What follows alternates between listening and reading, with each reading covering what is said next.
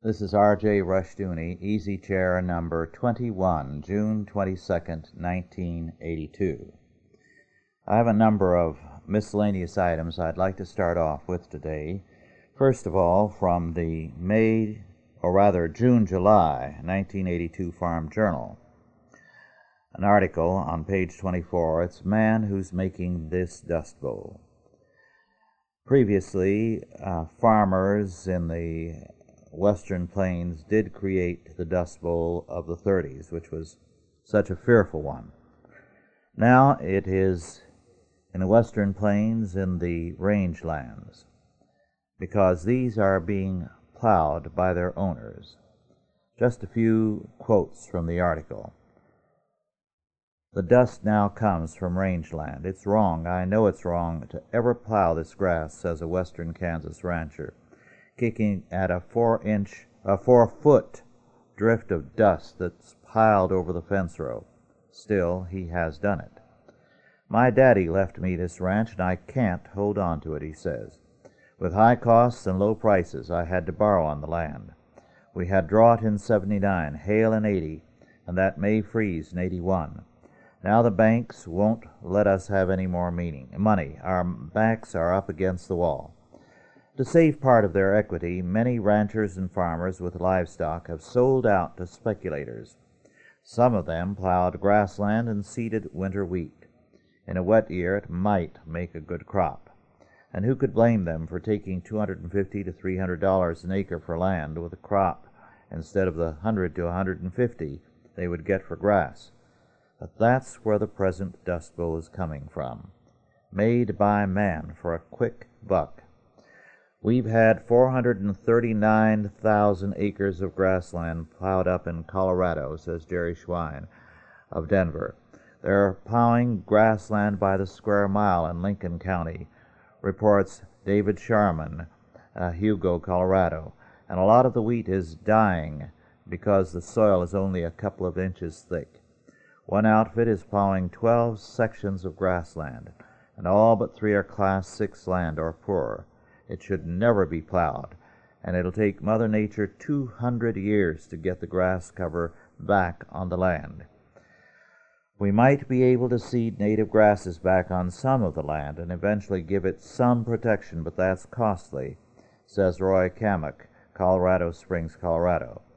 To put back blue grama, side oats, grama, and western wheatgrass, seed alone comes to $61.39 per acre and then you might have to do it again, Kamek says. In critical areas or where you broadcast, you would double the seeding rate. The taxpayer will have to reclaim rangeland that should never have been disturbed, predicts Weld County Commissioner Chuck Carlson, who farms 1,200 acres and feeds cattle, sheep, and hogs near Eaton, Colorado.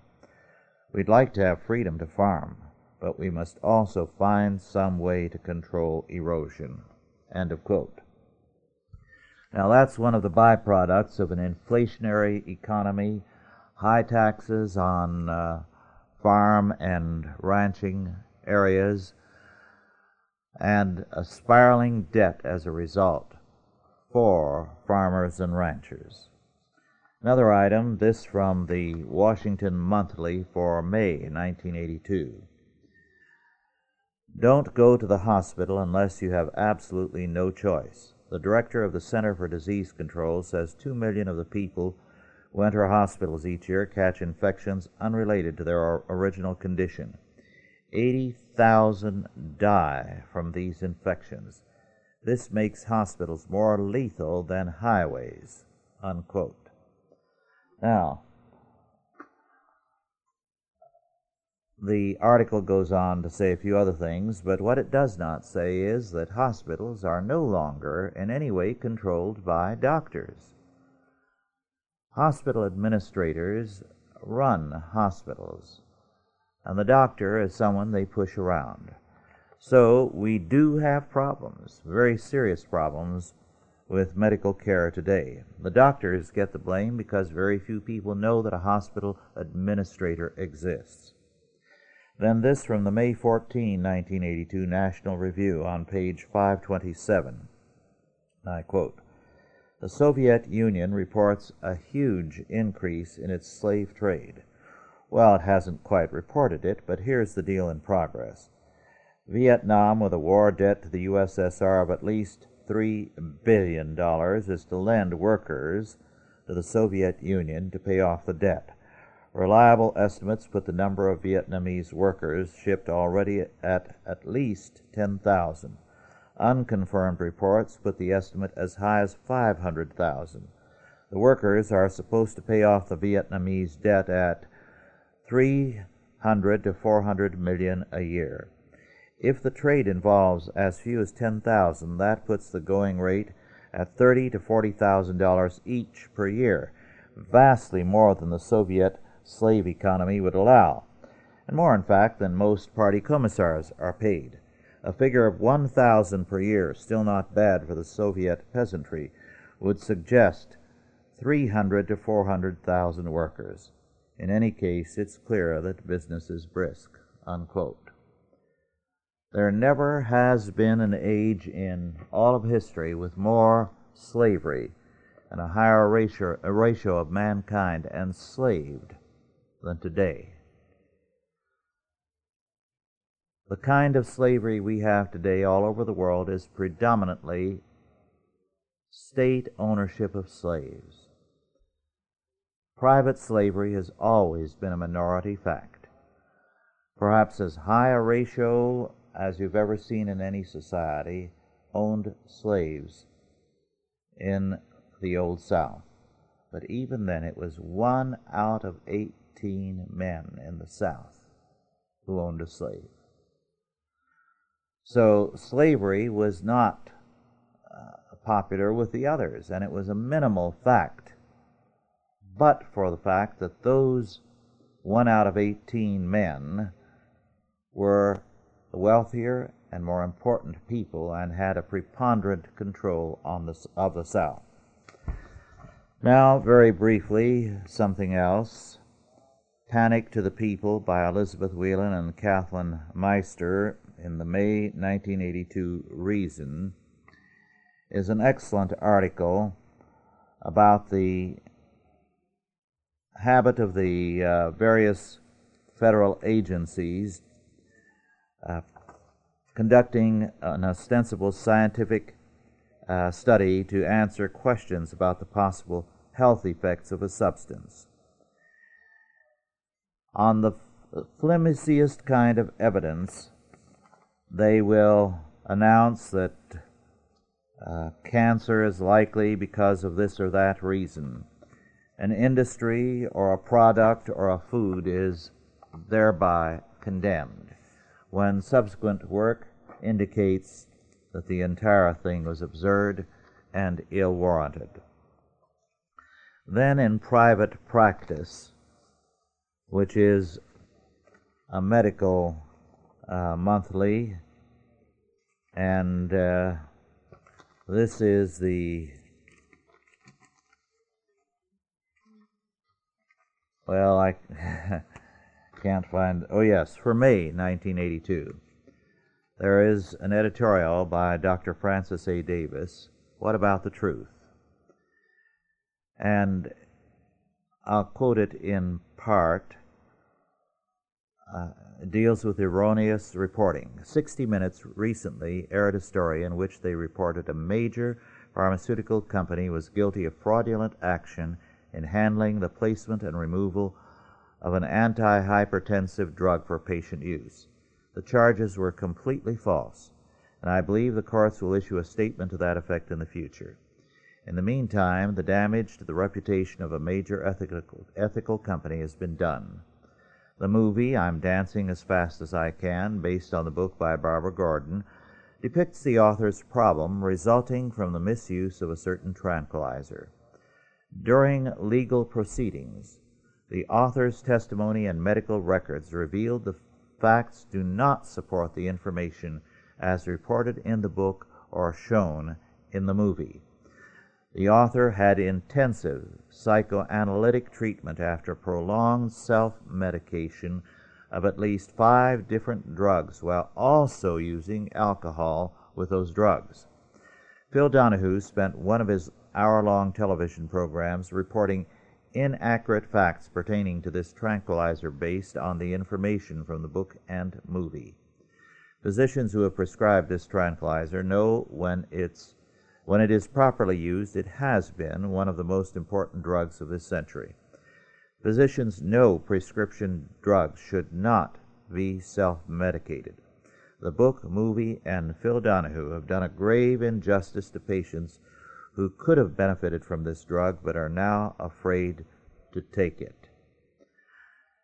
Well, now to a final article, and this is worth getting. It's from the June ni- uh, 1982 American Legion, a dollar a copy, and it can be purchased from the American Legion magazine, 700 North Pennsylvania Street, Indianapolis, Indiana 46206. The yearly subscription is $9 and a single copy $1. The Legion magazine has many good articles in it uh, throughout the year.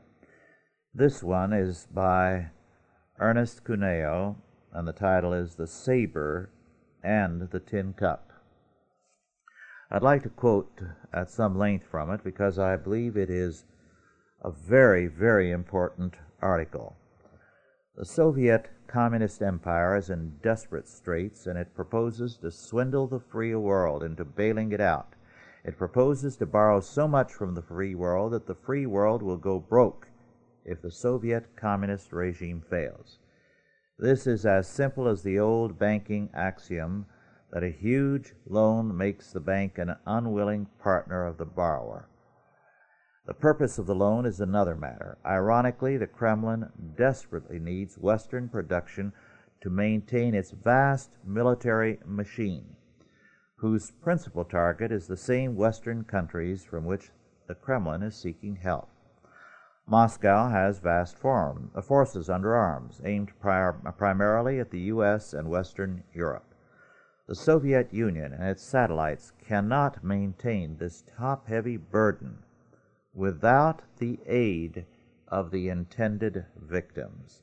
Accordingly, the Kremlin is seeking long term, low interest loans for the immediate purchase of Western technology with which to overrun the free world before the loans come due.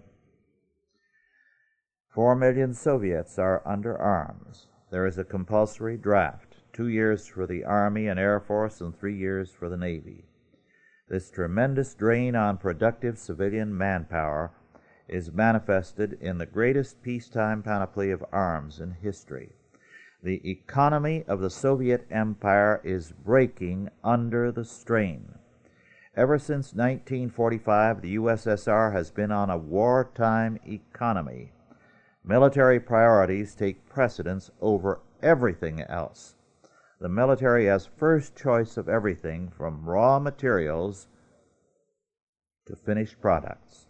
Most importantly, the Russian armed forces have first call on the highest type of personnel, including all Soviet scientists. Unquote. Now, of course, the economy, as Cuneo points out, of the Soviet Empire is breaking under this burden. What their loans will do, or their borrowing will do, is to break us. And it's absurd, the whole situation, for us to assume a burden that will be radically destructive of us. To continue with the article, Russia has avoided war against any major power since World War II and will continue to do so, the author says. By threatening war and never fighting any major power, the Kremlin has gained all its objectives but there are now new and heavy drains. The Kremlin is fighting a grueling guerrilla war in Afghanistan. There, some 90,000 Soviet troops are glumly attempting to subdue some 20 million Afghanistanis uh, who are widely dispersed in a forbidding territory about the size of Texas. Casualties have been light as modern warfare goes 200 a week. But this adds up to 10,000 a year. And final pacification is nowhere in sight. When to this is added the 120,000 square miles of Poland and its smoldering 35 million people, it is perfectly apparent that for the first time in its history the Kremlin faces serious external resistance in territories adjoining Russia, which are already occupied by communist armies. This explains the extreme caution with which the USSR is proceeding. Thus, the Kremlin is not declaring, as it did in Czechoslovakia, that Russia has a right to enter Poland under the Brezhnev Doctrine to preserve a tottering communist regime. On the contrary, the Kremlin is declaring the difficulties of Poland to be an internal matter. This, of course, is sheer nonsense. Two Russian tank divisions have been in Poland for years and thousands of Russian soldiers are wearing Polish uniforms. More importantly, the Russian KGB has complete control and direction of all Polish police, security, and intelligence systems. It is a Marxist doctrine that capitalism will fall because of its own contradictions. The fact is, however, that communism is staggering under the weight of its own paradoxes. The overall communist balance sheet shows that the Soviet empire, in all phases except the military, is slipping badly. The USSR has slightly more people than the United States and more than two and a half times more territory, yet it produces less than half. Cuneo goes on to say that the red flag has come to mean red ink. Poland borrowed 27 billion from the West, and it cannot repay those loans, Cuneo points out. It was understood, moreover, that Russia was going to guarantee those loans. But Russia is doing nothing of the sort. So now we are talking about more loans to them. Meanwhile, Red China is an enemy when 20 years ago it was an ally. 46 Russian divisions have to be maintained along the uh, Chinese border. On top of that, as Cuneo points out, the 42 nations of the Islamic world, 600 million Muslims, are hostile to the Kremlin.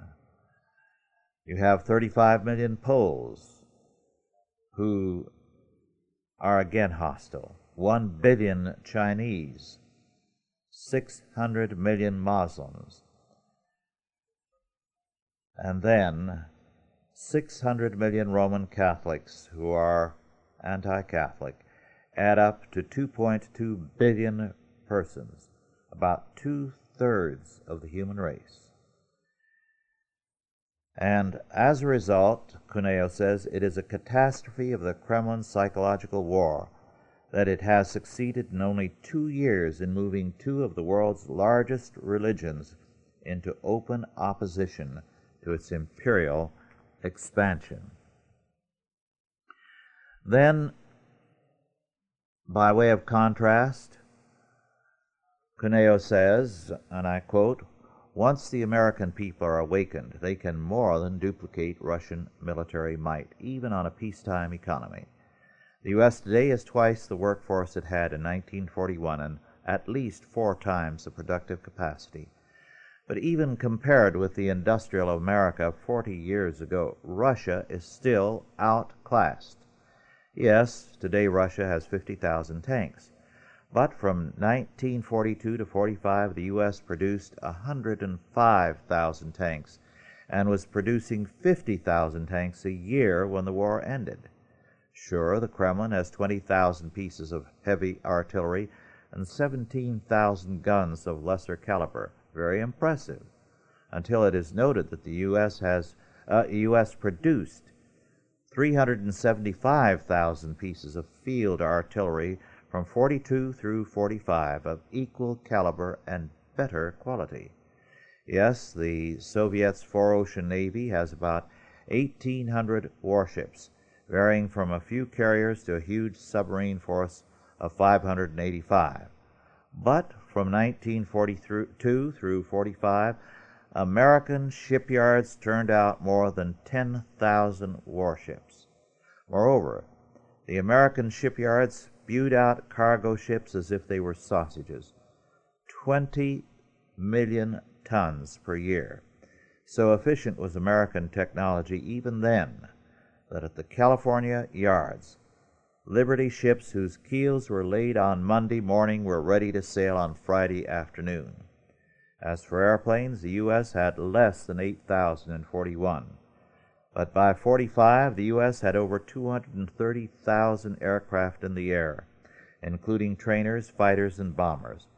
Actually, by the end of 45, the U.S. was producing airplanes at the rate of 100,000 per year. Most galling to the Marxist theorists that even on a wartime economy, the standard of American living rose 25%. Quite clearly, the U.S. could today snow Russia under in an arms race. Having been saved by American production in World War II, the Kremlin knows and fears what an awakened America can do.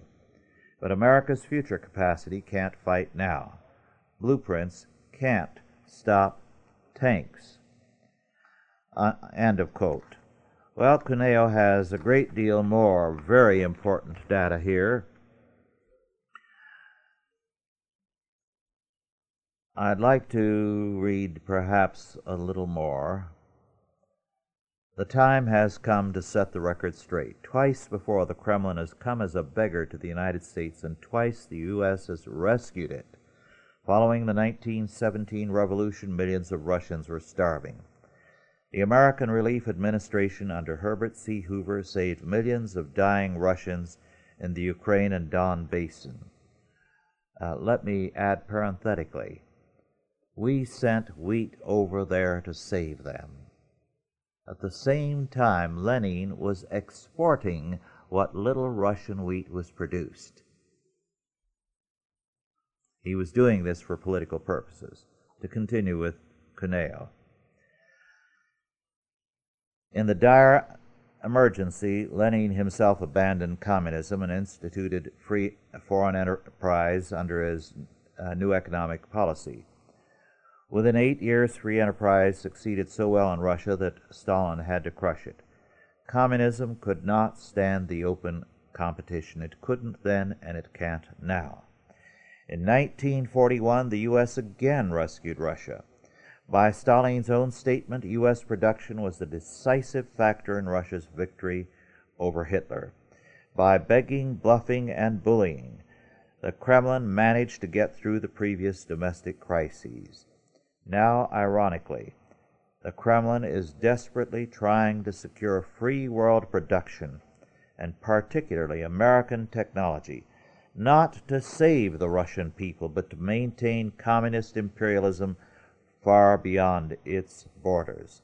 Since it can't advance and it can't retreat, the only course available to the Kremlin is to further compress its captives, including the Russian people, and beg, borrow, or swindle the free world into supporting it. For all practical purposes, therefore, the Kremlin is pounding the mailed fist on the front door and rattling the tin cup at the back door. Russia is desperate because all signs say that communism is beginning slowly to sink into the bloody quagmire of its own creation. Unquote. Well, we have today an unparalleled opportunity to destroy communism. All we have to do is to stop financing it stop the bank loans to the Soviet Union. But the fact is, every administration, including the present, have only done exactly what the Kremlin wants further the financing of world imperialism by Marxism. It's sheer insanity. Well, now I want to turn to something very, very different. This is from a book that I intend to get back to. In fact, I've had this here on the stool for uh, some months intending to deal with it, but I've gotten sidetracked. It's a book by Robert H. Bremner, B as in boy, R E M N E R, The Public Good Philanthropy and Welfare in the Civil War Era, published in 1980 in New York by Alfred A. Knopf, K N O P F, for $15. I'll return to this book at a later date. But I'd like to read just this passage.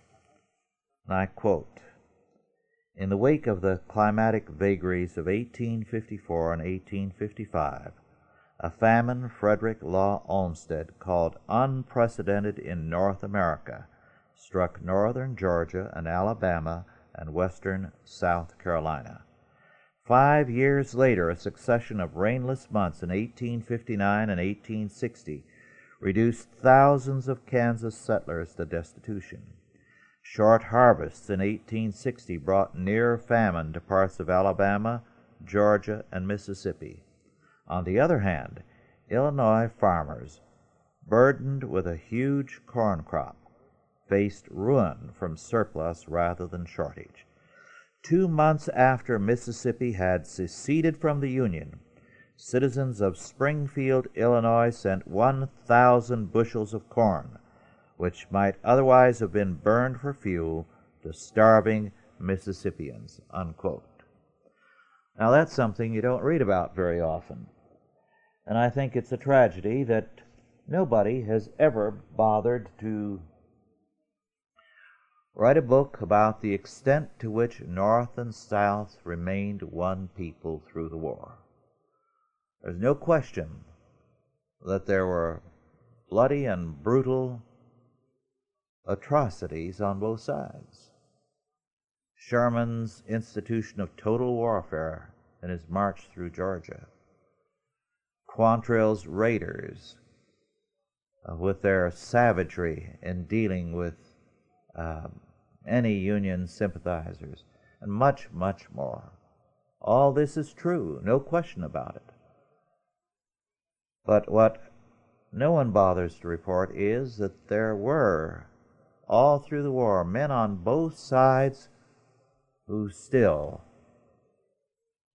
were not merely merciful and gracious to the other side, but could see the others still as one people with them, without being disloyal to the cause they were fighting for or the cause they represented. The fact that during the peace negotiations, Abraham Lincoln, President of the North, and Alexander Hamilton Stephens, the Vice President of the Confederacy, in coming together to discuss the peace, could renew their friendship as old friends from their days in Congress is significant. The terms and conditions of Lee's surrender, and much, much more.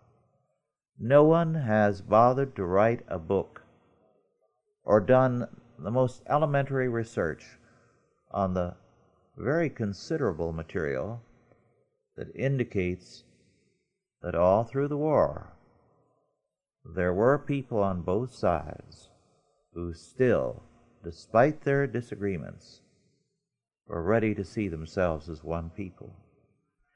Now, the help that was given after secession began, two months after, by these people of Springfield, Illinois, is an example of that. One of the sad things about war is that it brings the worst element out into full force. It gives them an opportunity on both sides of every war to express their evil nature. The reason for this is a very simple one. The scum in a country can feel self righteous when war is declared. Suddenly, they are part of the good guys as against the bad guys. I saw this very clearly in World War II. I did a little traveling at that time. At the beginning, when Pearl Harbor hit, I was a seminary student. A little later, I was on an Indian reservation as a missionary. And I did travel back and forth across Colorado and in California, and in fact, uh, somewhere along the route, I made a much more extended trip towards the very end. Now, the thing that was very, very startling to me at the time, and very obvious, was that there was a great deal of vocal expression, public expression, by people who, in a, a figurative sense, were in the back alleys of society before. They were loud mouthed in public places, in restaurants, on buses, on trains, everywhere. Loud mouthed and foul mouthed. They felt very righteous because they were against the Japs and the Nazis. Suddenly they'd gained virtue because national action was focused against an alien, an outside enemy. And so they could feel very biggity. I recall in one instance in a restaurant when somebody was particularly crude and loud, uh, there were a group of them, and uh, the maitre d' tried to ask them very quietly not to express themselves in the way they did. Her response was, what are you, some kind of Nazi? Now, you get the picture. War enables the scum, the lawless element, to gain a false justification. Because it is no longer the internal enemy who's the problem, the lawless man, the underground man. The national attention is focused on someone else.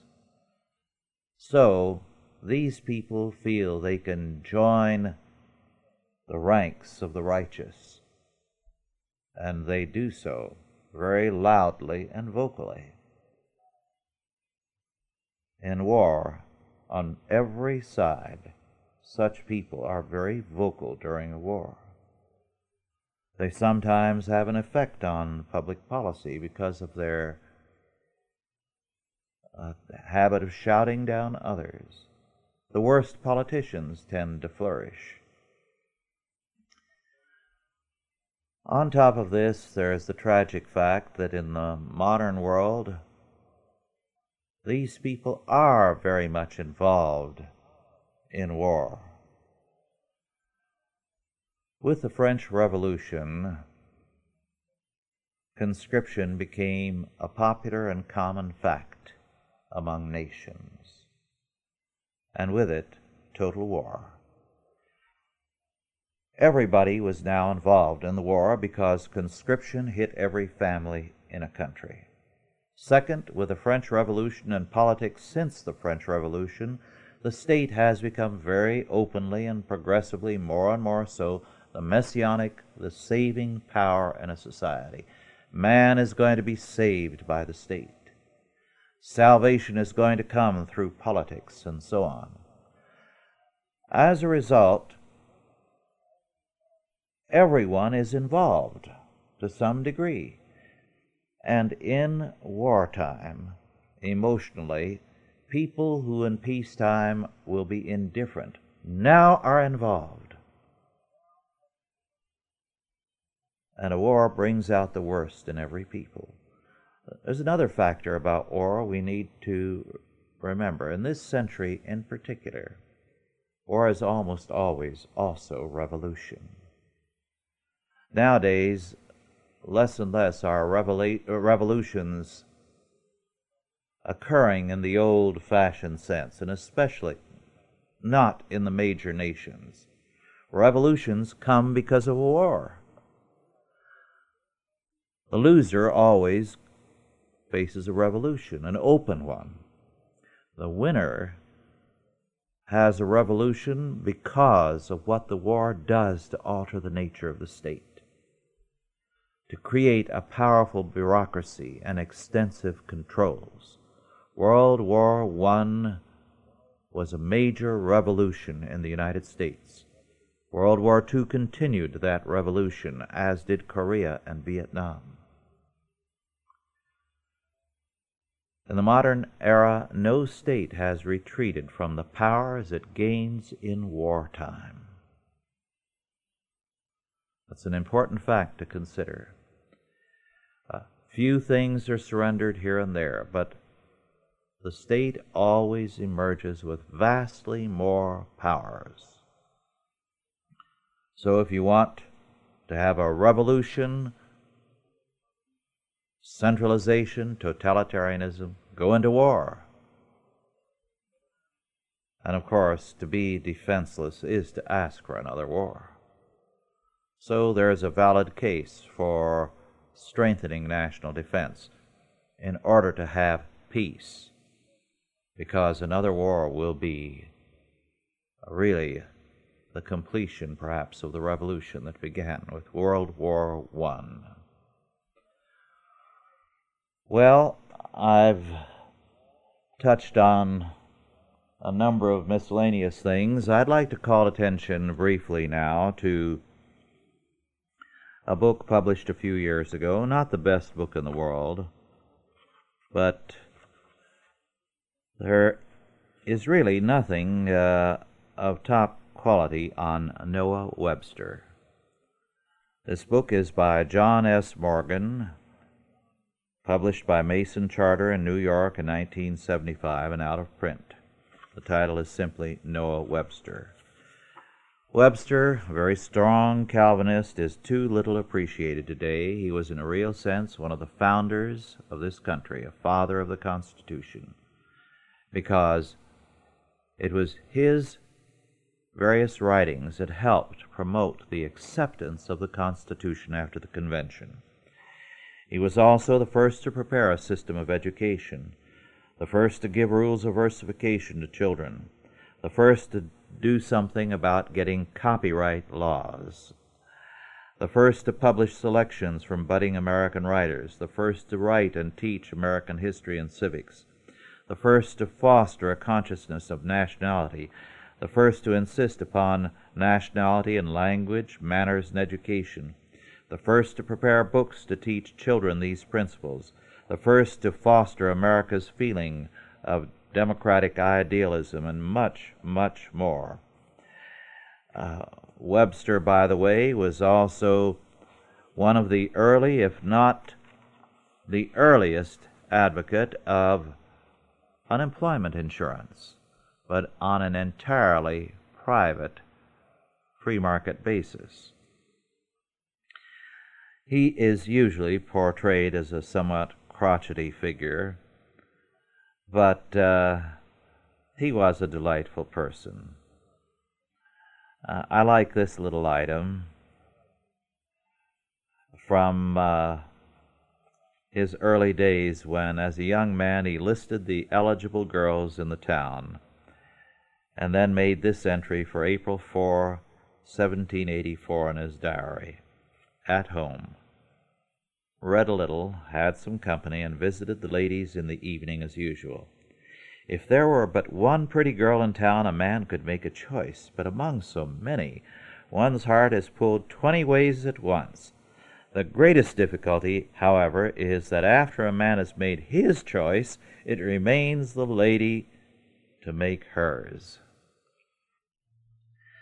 Now to something entirely different. I got a book today the Joys of Lex, L E X, by G. Brandreth, published by William Morrow and Company in New York in 1980. This book is about words and uh, boners, uh, witticisms, peculiar words, strange words, and so on. I like the section that I um, started to read when I opened the book at random about uh, schoolboy howlers from various examination papers. This one Robinson Crusoe was a great operatic singer. Abstinence is a good thing if practiced in moderation. The inhabitants of Paris are called parasites. Jacob had a brother called Seesaw. The first commandment was when Eve told Adam to eat the apple. A hostage is a nice lady on an airplane. Fidel Castro invented castor oil. And then this about the Gorgons from Greek mythology. The Gorgons had long snakes in their hair. They looked like women, only more horrible. And this Tom Sawyer was a smart boy. His character was always good sometimes. Socrates died from an overdose of wedlock. Income is a yearly tax. Pasteur found a cure for rabbis. Kosher is Jewish pork. A mosquito is the child of black and white parents. Laissez faire are lazy French women.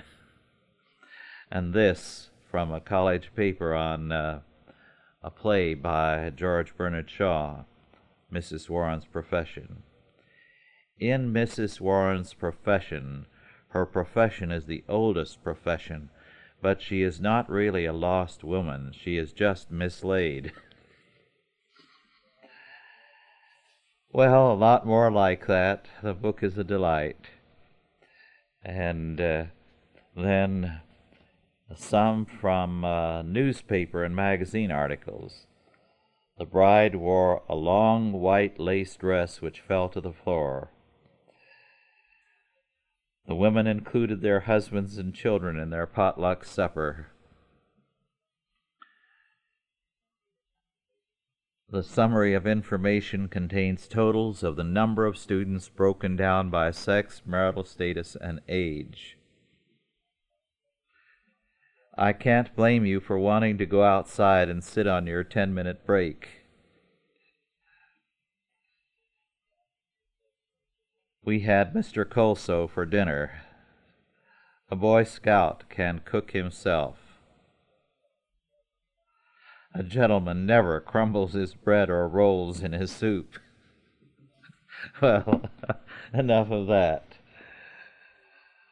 Now I'd like to share a few of my favorite poems with you. This is from Edith Thomas, an American poetess who was born in 1854. The title is Frost Tonight. Apple green west and an orange bar on the crystal eye of a lone one star. And child, take the shears and cut what you will. Frost tonight, so clear and dead still. Then I sally forth half sad, half proud, and I come to the velvet imperial crowd, the wine red, the gold, the crimson, the pied, the dahlias that rain by the garden side. The dahlias I might not touch till tonight. The gleam of shears in the fading light, and I gather them all, the splendid throng, and in one great sheaf I bore them all along. In my garden of life, with all its late flowers, I heed a voice in the shrinking hours. Frost night, so clear and dead still. Half sad, half proud, my arms I fill. And this one from Lizette Woods, uh, Woodworth Reese a poetess from about the same era, perhaps a few years later in her birth, entitled Tears. When I consider life in its few years, a wisp of fog betwixt us and the sun, A call to battle, and the battle done ere the last echo dies within our ears. A rose choked in the grass, an hour of fears.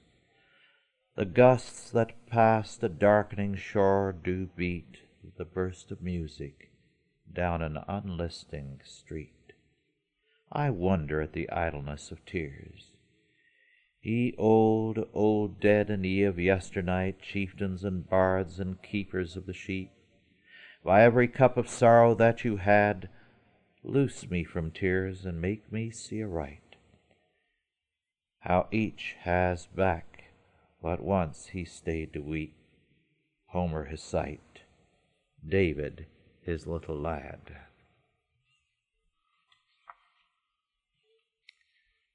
And then this, which I've always been especially fond of, by James Oppenheim who was born in 1882, entitled The Slave.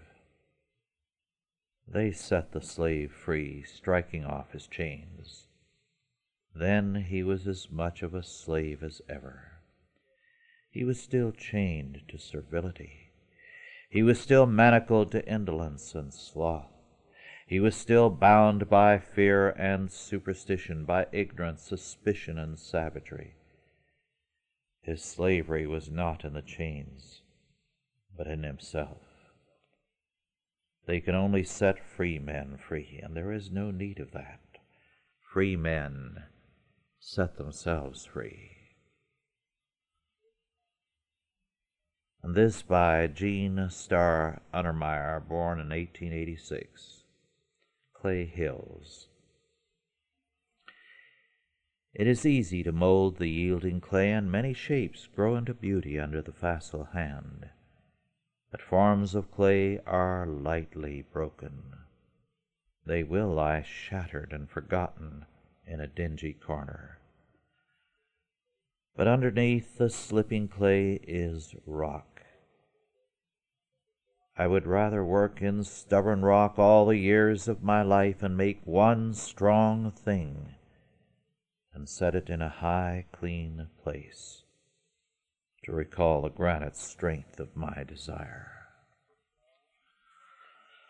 Well, I don't want to get started on anything further. We have just a few minutes left. And I'd like to tell you very briefly of last night. I drove to Sacramento to be on an interview show on television, Channel 10, one of the bigger Northern California stations. And it was on uh, public versus private or education, Christian schools, essentially.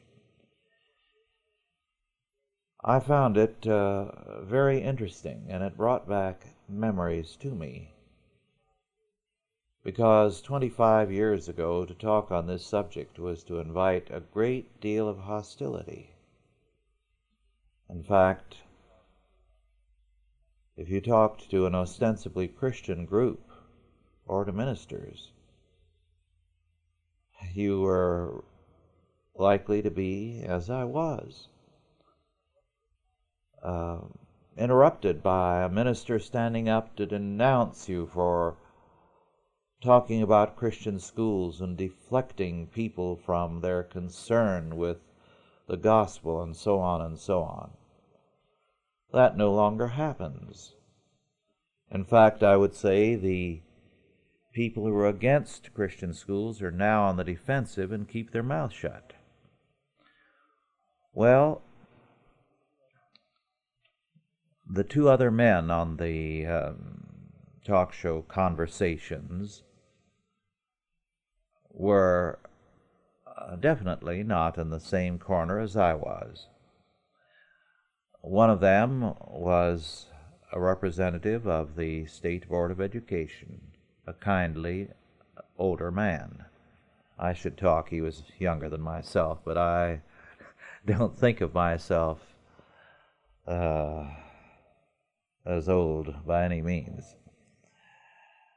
Well, I came out very clearly for a free market in education.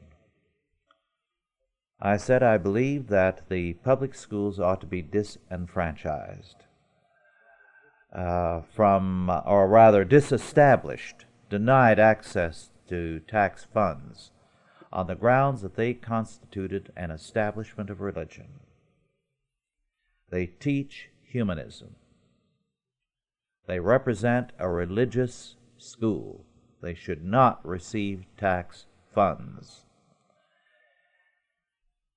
I said I wanted to see a free market in education with everyone free to open their schools to humanists and any religious group that wanted to. I made it clear I was not asking for the abolition of the state schools. I expected them to die a natural death. But as long as people wanted them, I was ready to go along with the continuance of the Christians of the public schools, provided they did not work to destroy non statist education. Now, this was not the first time I've been on television and radio as well with a like discussion. But the interesting thing to me this time was uh, that uh, the other two men, while not agreeing with me, were not in strong opposition. In other words, what we are seeing is a growing recognition that the truth is on our side, an awareness that the present situation is not right. When at one point I was told that uh, there were these problems of segregation in some Christian schools, and I challenged the extent to which this was true, but I said I was willing to grant that it did exist in more cases than probably the federal government was aware of.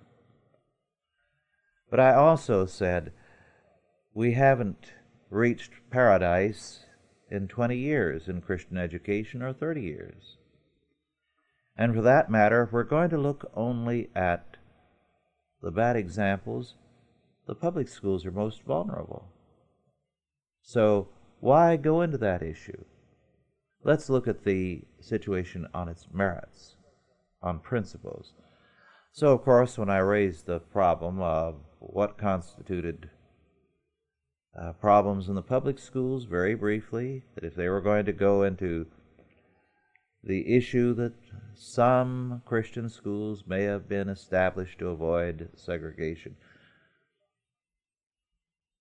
they dropped the subject immediately. When I challenged them to find the public schools as equally free of fault. So they did. It was a congenial session. But what I think we face today is a growing awareness that the truth is on our side. The opposition is not happy with that awareness, but it has a sneaking suspicion that all is not well with its cause. I like the statement that uh, California State Senator Bill Richardson made a few years ago to me about the liberals in the state government. He indicated they were all frightened, and he said to me, Rush, they all have battle diarrhea. They know that they are on the losing side, and they're badly scared with what's com- of what's coming. Well, the courts have not gotten that message too clearly yet. Our courts too often tend to be removed from reality on the federal level. And we have a lot of uh, work ahead of us where the U.S. Supreme Court is concerned. But here again, the interesting thing to me is that more than a few scholarly books of late have taken the Supreme Court to task. The men who've done so are not all conservatives. Some are, and some are not. The simple fact is the court is under fire. And I believe this will get to the court in due time. What we have to do is to continue with the fight. Go into court again and again. Organize for action in the courts and in legislative assemblies to keep up the pressure and to intensify it. We can turn this thing around. Well, my time is just about up now. It's been good to be with you, and I will be looking forward to our next session two weeks hence.